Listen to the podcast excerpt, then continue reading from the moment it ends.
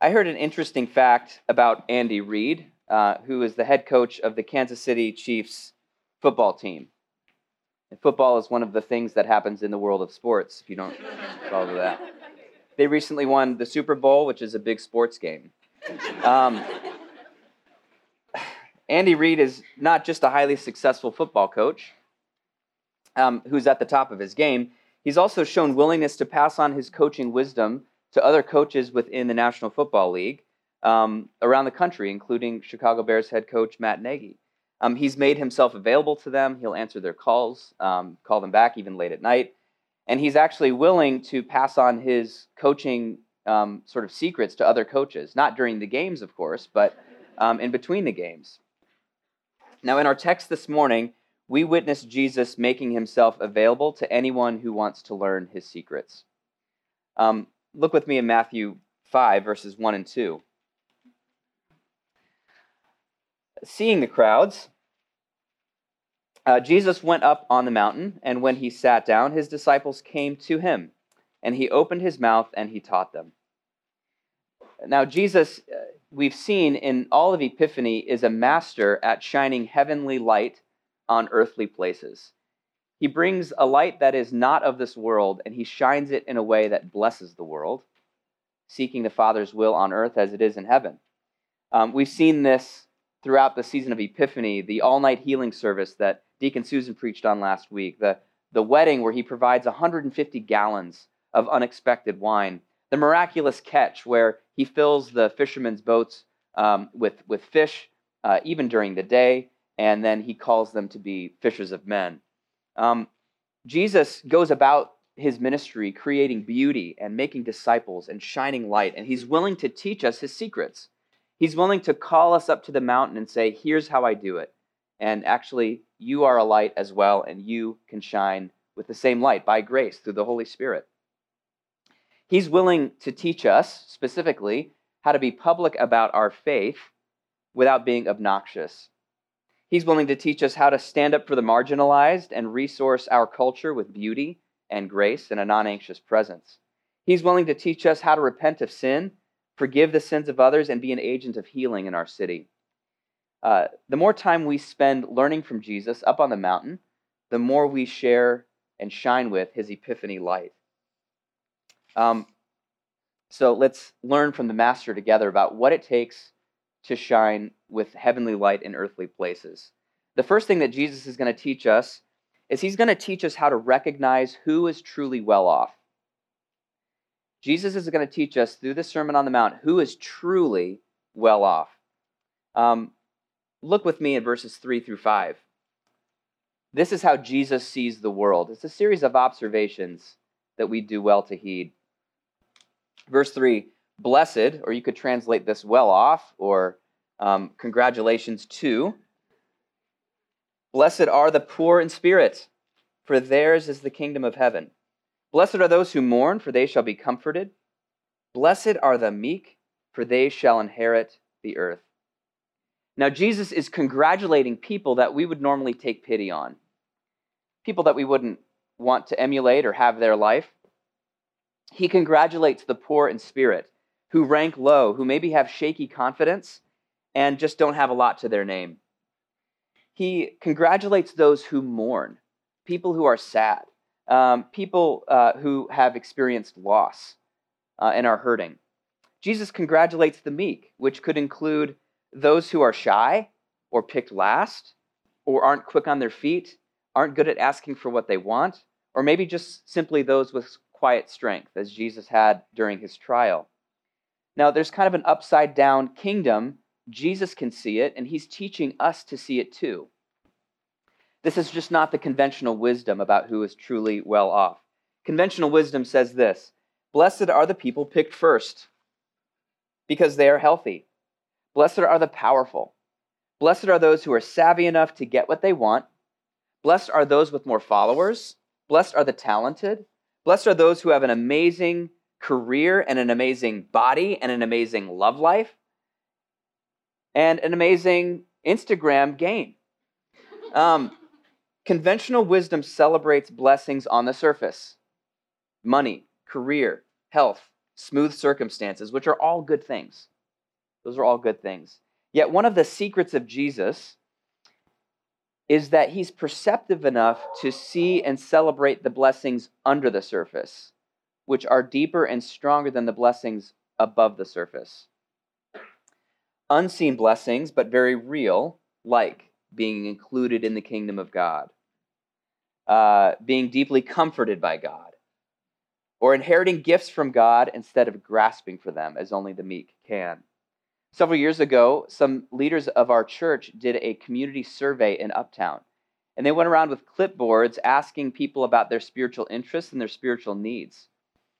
The people who are blessed on the surface, who had earbuds in their ears and had important meetings to attend, for the most part, did not stop and take the survey. It was the people without any kind of buffering, people who didn't have the surface level blessings, for the most part, that were willing to stop and talk about questions of the soul and interests that they had. Um, they were open and interested in the kingdom of God, and they uh, basically they were able to articulate, "Hey, what we would love in this neighborhood is a Bible survey class that the church would teach and make available to everyone in the community." And so that's what the leaders put together. Susan and others taught this course of a, it's a six week Bible survey one of the families who attended the Bible study had been staying at a local shelter. They were temporarily houseless, and one of the spouses was disabled in a wheelchair. Conventional wisdom would have looked at this family and maybe ignored them of ah, they're having a hard time um, and so they're going to you know get their act together and we're meanwhile going to move on to the truly blessed connections they couldn't be possibly well off yet i can still remember speaking with this family at Immanuel after our services. They were one of the most joyful families I've ever met. I can still remember the light of the countenance on their face. There was joyful parents, joyful kids, um, and just full of the Holy Spirit. We need the Holy Spirit to help us recognize, along with Jesus, um, who is truly well off, because we are tempted by our own egos, and we are trained by the systems around us to make people invisible who are not well off on the surface. Um, and we need the grace of the Holy Spirit to remove those blinders. And Jesus is the teacher who can help us here. So we can even ask Jesus, one of the ways to, to begin to shine with epiphany light here is to ask Jesus to show you the deep blessing in an area of your surface pain.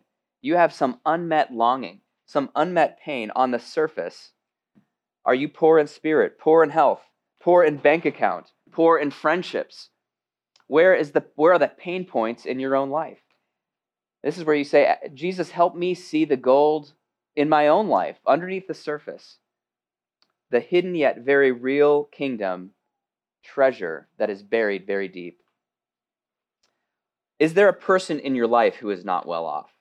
Maybe a widow, or someone in the hospital or long term care a fellow student who's sort of lagging behind and sort of struggling, ask Jesus for an epiphany, to shine his light on the grace in their situation so that you can see hey, actually they are well off deep under the surface.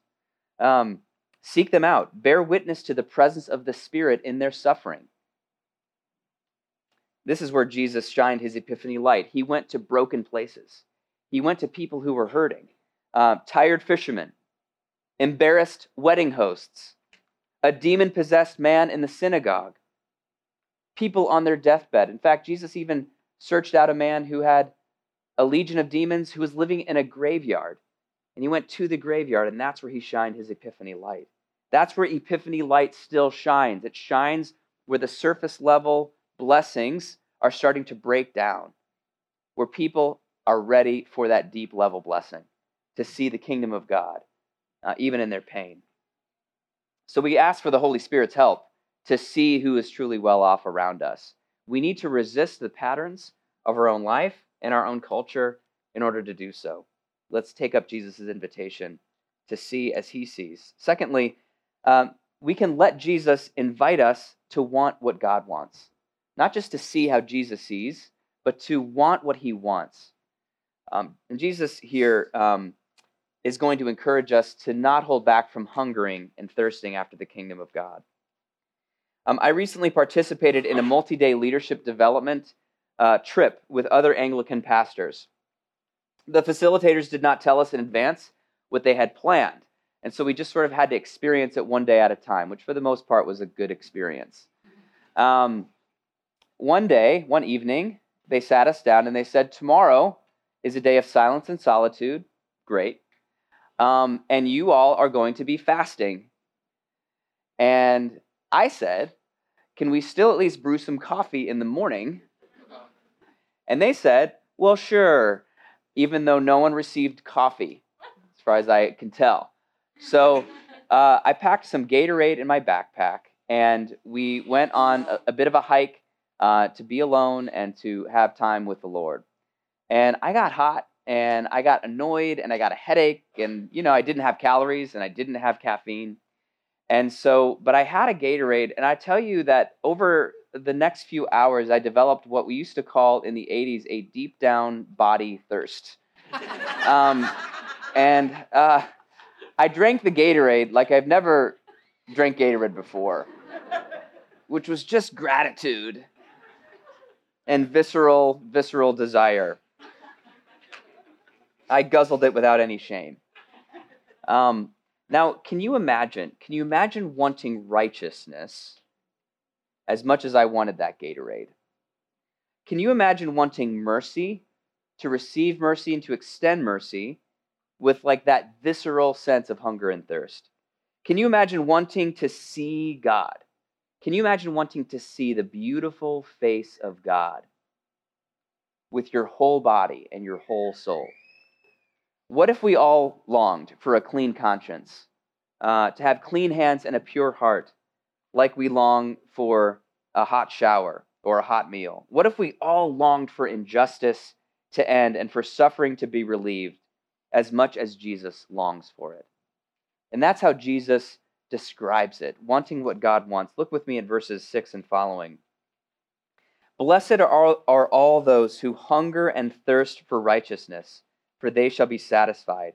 Blessed are the merciful, for they shall receive mercy. Blessed are the pure in heart, for they shall see God. And blessed are the peacemakers, for they shall be called sons and daughters of God. You know, I find myself tempted to hold back from this level of desire for what God wants. Um, maybe on one level, I desire peace and mercy and purity of heart and righteousness and right relationship with God and man. But at some point, the road gets too costly, and I don't want it as much. Um, yet each gospel story shows us that Jesus wanted these things enough to pay the cost to pay the cost for mercy, to pay the cost for grace, for pay the, to pay the cost for peace. Um, uh, he withstood the devil's temptation and did not corrupt himself to gain power. That's how much Jesus wanted purity of heart. Um, Jesus corru- uh, confronted temple corruption, taking heat in the process, loving his enemies in the process. He even healed the ear of a soldier who was arresting him. That's how much Jesus wanted to be a peacemaker. He wanted the peace and the righteousness of God to the cost of his own life.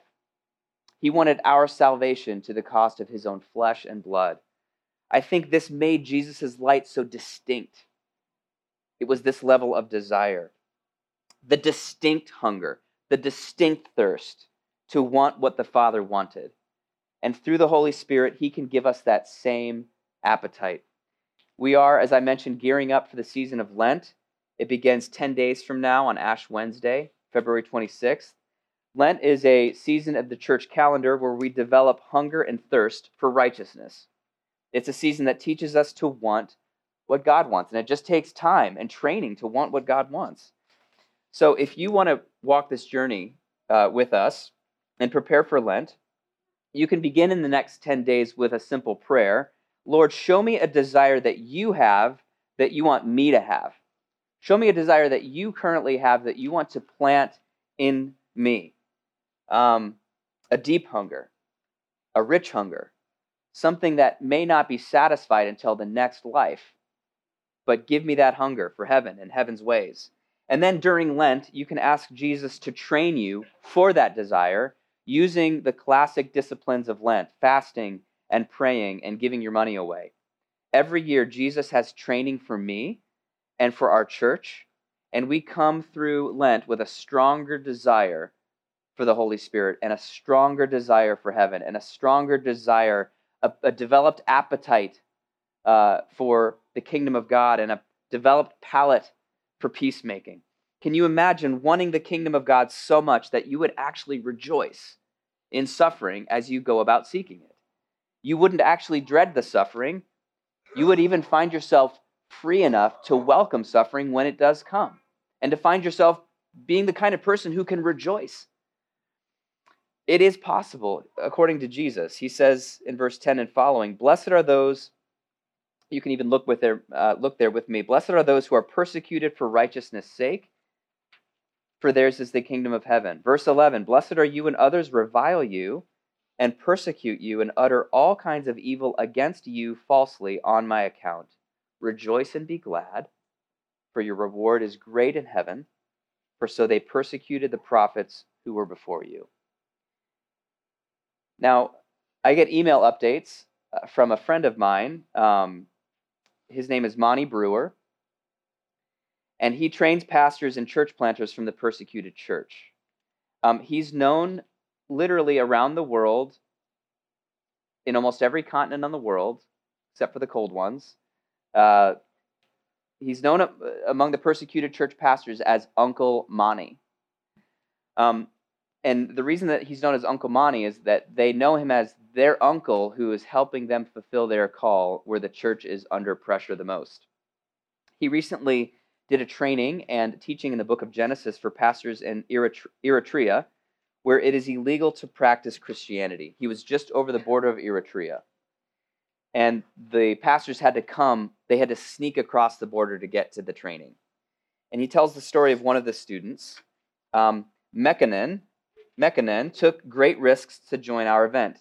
For two weeks prior to the training event, he kept watch at several checkpoints to see if there was any break at which he could sneak across an Eritrean border crossing without having to show his documents. He made it safely across to join us for one week. It was his first time to be outside Eritrea. He was filled with such joy. I asked him what would happen to him when he goes back to Eritrea. He said, I'll go back to prison. Um, he wants you all to know that when anyone says, I am in prison, that's a euphemism for being tortured by guards every day. He has already been in prison five times. He told me he took great risks to come because he wanted to meet Uncle Monty. He stayed for 10 days and then he returned to Eritrea. Why? Because uh, coordinates all house churches that make up the underground church of Asmara, which is Eritrea's capital. He's responsible for thousands of men and women in dozens of house churches in a city of 900,000. Mekanen says he tracks anyone put in prison in his area of oversight, and right now there are 670 believers uh, in prison for their faith. And they look to Mekanen to be their spiritual father.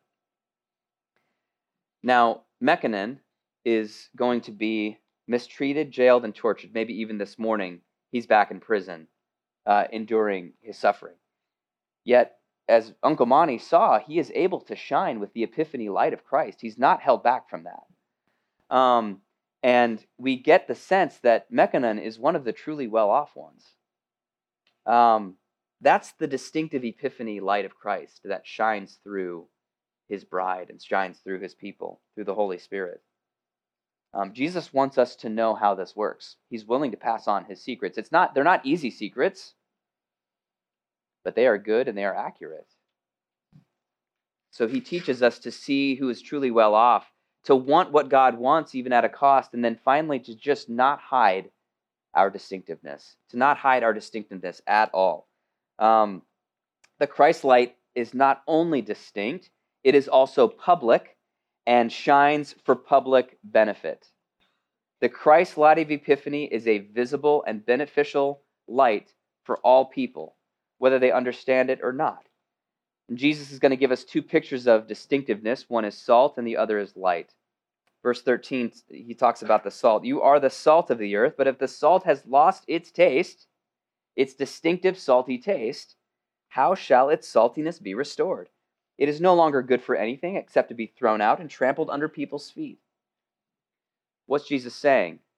Well, in the words of one pastor, salt is chemically different from the food that it preserves. That's the only way that it can preserve the food or, or give the food its taste. The chemical difference is beneficial for the food. It's not against the food, it's actually helping the food. The same is true for us. By following Jesus, we resource the culture around us with acts of mercy and beauty and truth.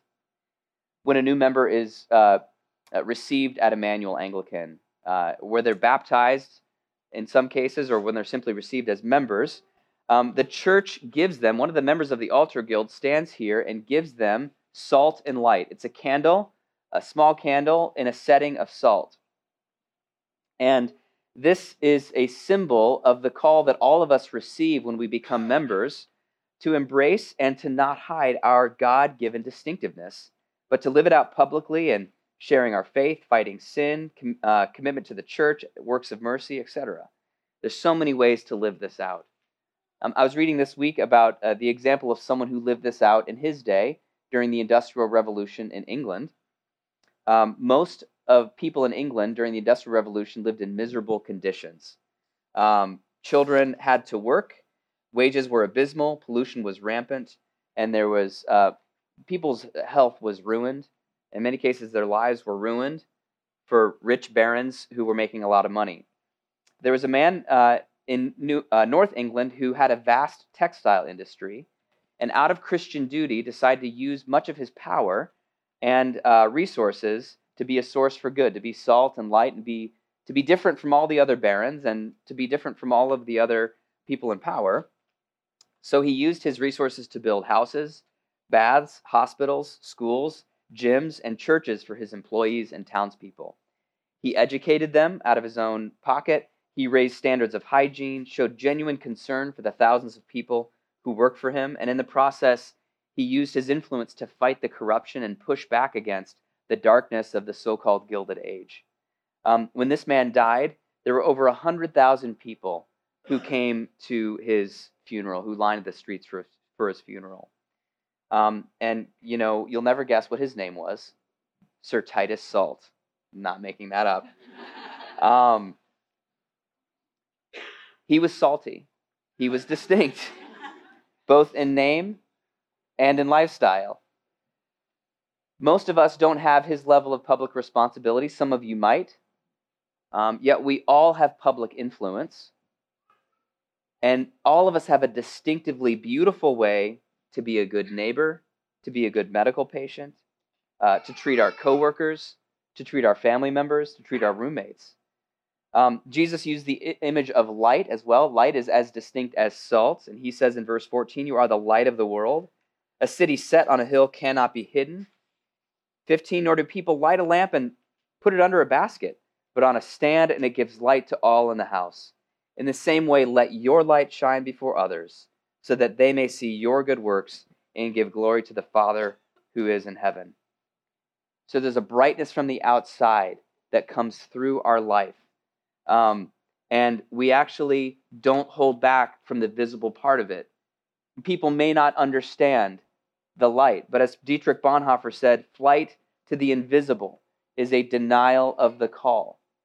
Flight to the invisible is a denial of the call, and we have to fight this temptation that we have in the church and in the Christian culture to uh, just wall ourselves off and to be completely understood by everyone around us. We will not be if we live publicly. Um, this may include public works, acts of love and compassion, acts of purity and holiness, sharing your faith, or just being honest about the fact that you are a Christian. Um, and uh, includes hospitality to people who uh, may have never experienced it before. So we have to let people see it, notice it, and give glory to God for it. Uh, verse 16, he said, Let people see your good works and give glory to your Father who is in heaven. So we're not building our online personal brand when we live publicly. There's a difference. We are doing this for people to see the Father's light and the Father's glory. He shines through Jesus and he shines through all who have been united to Jesus. Um, Dallas Willard once noted that Jesus didn't say, You have a light. Jesus said, You are a light. You are the light. You are the light. That there's no taking it away. That actually, the more that sin is removed and the more, the more uh, deeply we live our union with Jesus, the brighter that light gets, whether we know it or not. You, Immanuel Anglican Church, are the light of the world. It just is what it is. Like the moon, our light derives from the sun, the Son of God, the Son of righteousness. The more time we spend soaking up his light, the brighter we shine. So I just want to end this morning with a blessing to be that light. I want to invite you now as we end to stand and receive an epiphany blessing.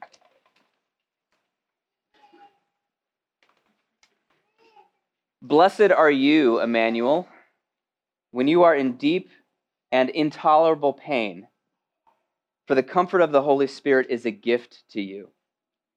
Blessed are you, Immanuel, when others curse and misunderstand you, for the blessing of Jesus over you has the final word. Blessed are you, Immanuel, when you feel overlooked and unseen, for the Father has a special eye for you, and he will fulfill your calling. Blessed are you, Immanuel, when you are shaken, for you have inherited a kingdom that is unshakable. Blessed are you, Immanuel, when your vision is blurred and creativity blocked, for the Holy Spirit hovers over your work and hovers within your prayers. And so may Christ, the Son of righteousness, shine upon you and be manifest in you, that your lives may be a light to the world. And may the blessing of God Almighty, the Father, the Son, and the Holy Spirit be among you and remain with you now and forever. Amen.